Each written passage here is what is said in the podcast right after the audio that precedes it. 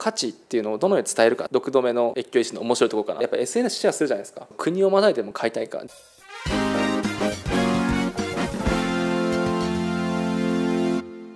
皆さんこんにちは。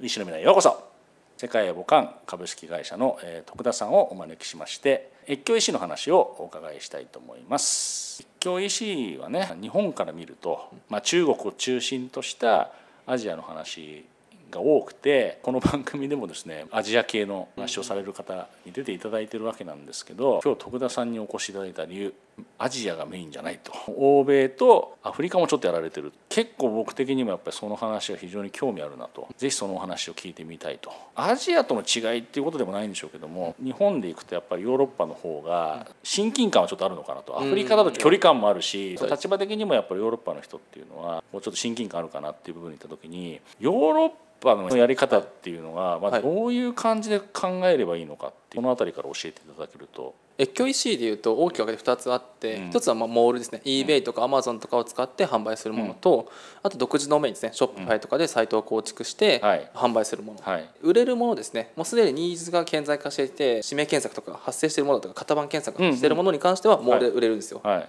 独自ドメインで Shopify とかで展開していく場合は難しい難易度が高いのかなっていうふうに思っていて、うん。で僕らはどっちかというとそっち側を結構やってる感じあー。ヨーロッパだとどうなんですか？モール系っていうと。Amazon とか。他にもあるんですか？どっちかっていうと GAFA は嫌いなんですよ。ヨーロッパですよね。そうなんですよそうなんですよ。なのでまあ毒止めから買うっていう文化もあります。ちょっと日本に近い感じなんですか？やっぱり、そうですね。やっぱモールからの買いやすいのでうん。使い分けかなって思っているんですけど、うん着物の素材を使ったシャツだったりとか、ニーズが顕在化しなくてキーワード化してないものを売るのでそれをモールに置いても売れないんですよ。そのどう売るかっていうところでん。どのように顧客にアプローチするかだったりとかそういう戦略から考えなきゃいけないっていうところがうん。あったりとか価値っていうのをどのように伝えるかっていうところですね。確かにその着物シャツなんて検索する人いないですもんね。当たいり前けど。ないんですよ。光るパンを僕売ってるんですけど。光るパン、はい、パンプシェードっていうものがあってですね。それヨーロッパとかでもめちゃめちゃ売れてるんですよ、うん。食べるパン。はい。ねはなんかになんかライトが入ってていはい。そのパンを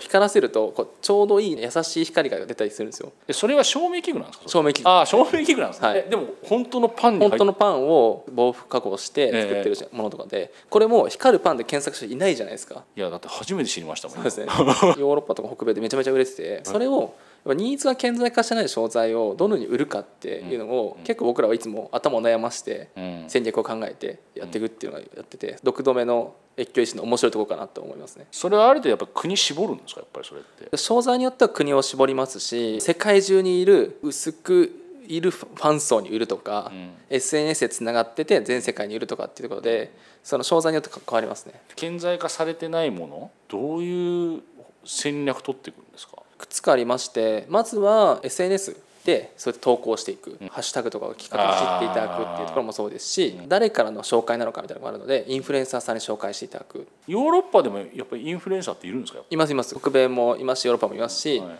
海外のインフルエンサーさんに実際来ていただいたりとか、うんうん着画を SNS に投稿していただくだったりとかやって、え。あこれいいなって思って買っていただくっていう。はい、いろいろインフルエンサーさんご存知なんですか？そうですねインフルエンサーさんをこの商材だったらこの人かなっていうのを見つけてご紹介するであったりとかあ企画したりとかするであったりとか実際にオフラインとオンラインとあった中で、やっぱ飛び道具だけだとやっぱ商品の価値で伝わりにくかったりするので、うんうん。オフラインの展示会に出店したりとか、えー卸先を見つけてそこに卸したりとかして両方でやっぱ価値を伝えていくっていうところをやっててうまくいってるのが多いですね。僕らはあのオンラインのところを支援させていただいて、はいあのジェトロさんとかとオンラインオフライン展示会の方を支援されてるので、うんうん。あのオンラインマーケティングの方は僕らやりますよみたいなところで役割を分けてやってますね。オフラインの方はジェトロさんとか紹介してあげてそうで現地で展示会開いてみてくださいみたいな。そうですね。そのパンのライトのところもフランスとかアメリカで展示会参加して、あ確かにこれはいいと、うん。今先ほど全く同じリアクションしたんです。パンも光るってどういうことみたいな。ああそりゃそりゃそうなりますよねそりゃ。ただ実際物見たらあ確かにこれいいねと。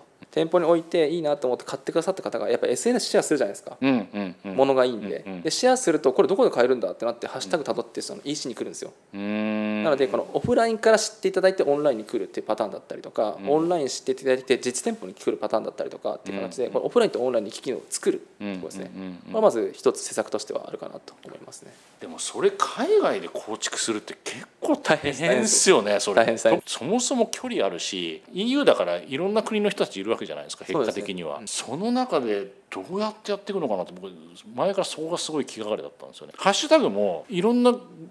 言語つけるってことですか？そしたら。例えば。僕らは基本的に英語圏なので英語のハッシュタグで。ユーザーさんはもう独自のハッシュタグでやったりとか独自のこの SNS のネットワークがあるので、そこでこうどんどん広がっていくっていう形で、うん。インフルエンサーさんにお願いするとスパイクは生まれるんですけど、うん。安定した流入は取れないんですよ。ああなるほどなるほど、買ってくださった後に、うん SNS でシェアするお願いをしたりとか、えっと、シェアしてくれたら次の何パーセントオフみたいなクーポン配ったりとか、逆に買ってくださった方ってなんで買ってくれたのかなとか、うん。普段どんなメディア見てるのかなっていうのをインタビューするん。ですよ。意外に日本でも大事ですもんね。顧客の解像度を上げるっていうところをすごいやっぱ深掘りしていくと、うん。普段こういうインフルエンサー見てるよとかメディア見てるよって教えてくれるんで、うん。じゃあここに記事項出そうかとかってアクションが生まれてくるんですね。この前も香港うん。とナイジェリアとアメリカ、すっごい。っすね、はい、ほんま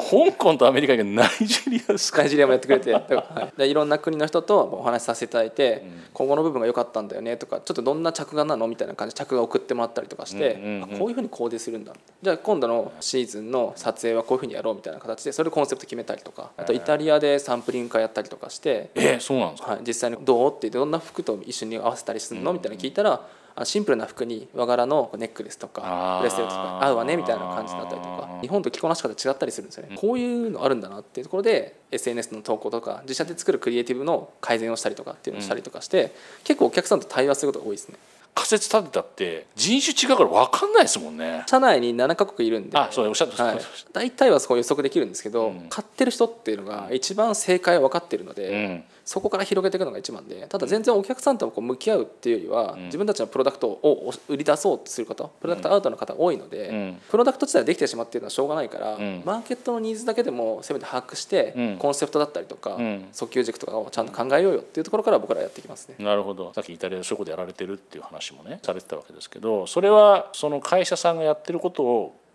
聞くってことですかそれは？まあ、今はあのコロナあそうか今はオンラインでつないでお願いしたりとか現地にパートナーがいて、その人にお願いする。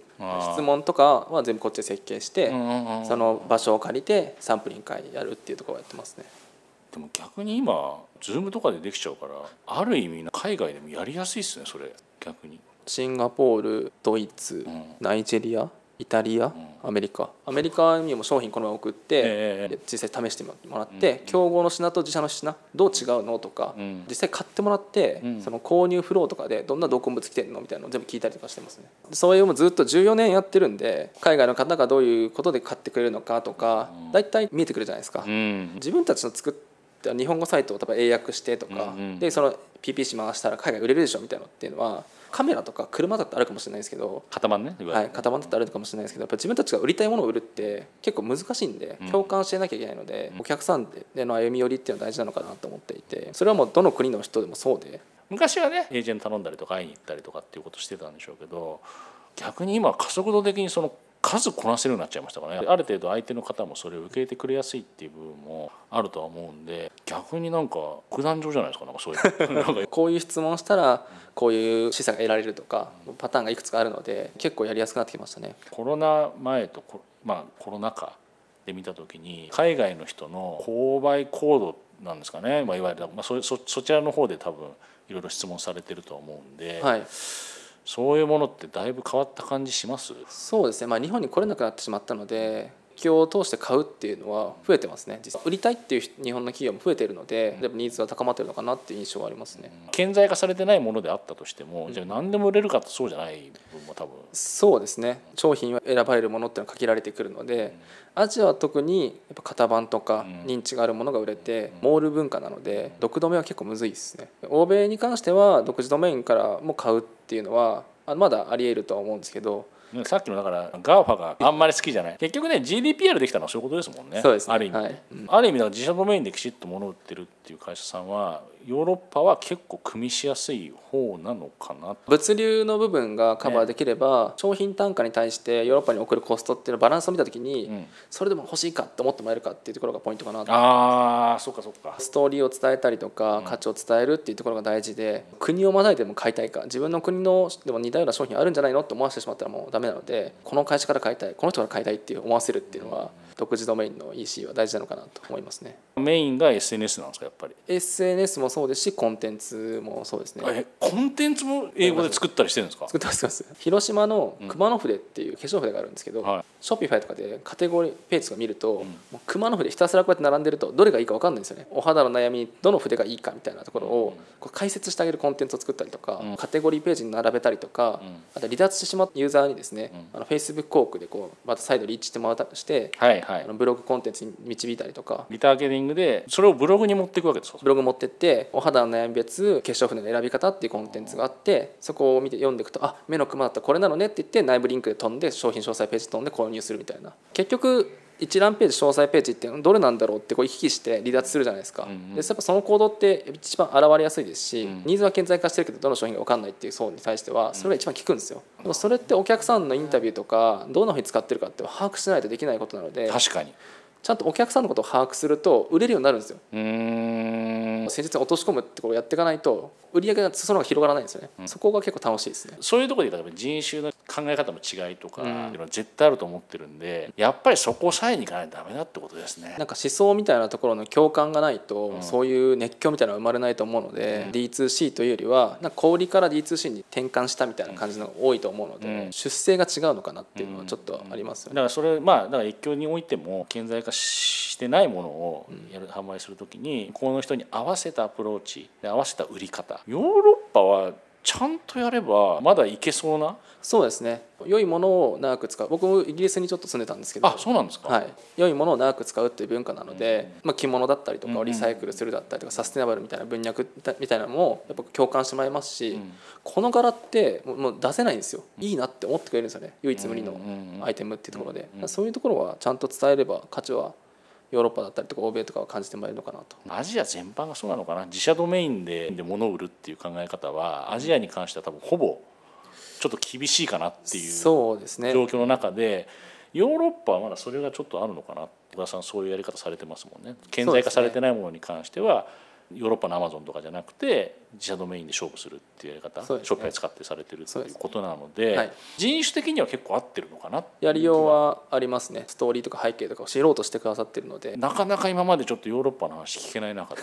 長い目で見たらすっごいお金もかかるかもしれないし大変だけどヨーロッパっていう話は非常にちょっと僕もありなのかなっていうのはちょっと思ったので非常にちょっと勉強になりました。前半はちょっとこれで一回ちょっと聞かせていただいて、後半も引き続きですね、まあ、一挙一の話をちょっとお伺いしていきたいと思いますはいどうもありがとうございましたありがとうございました。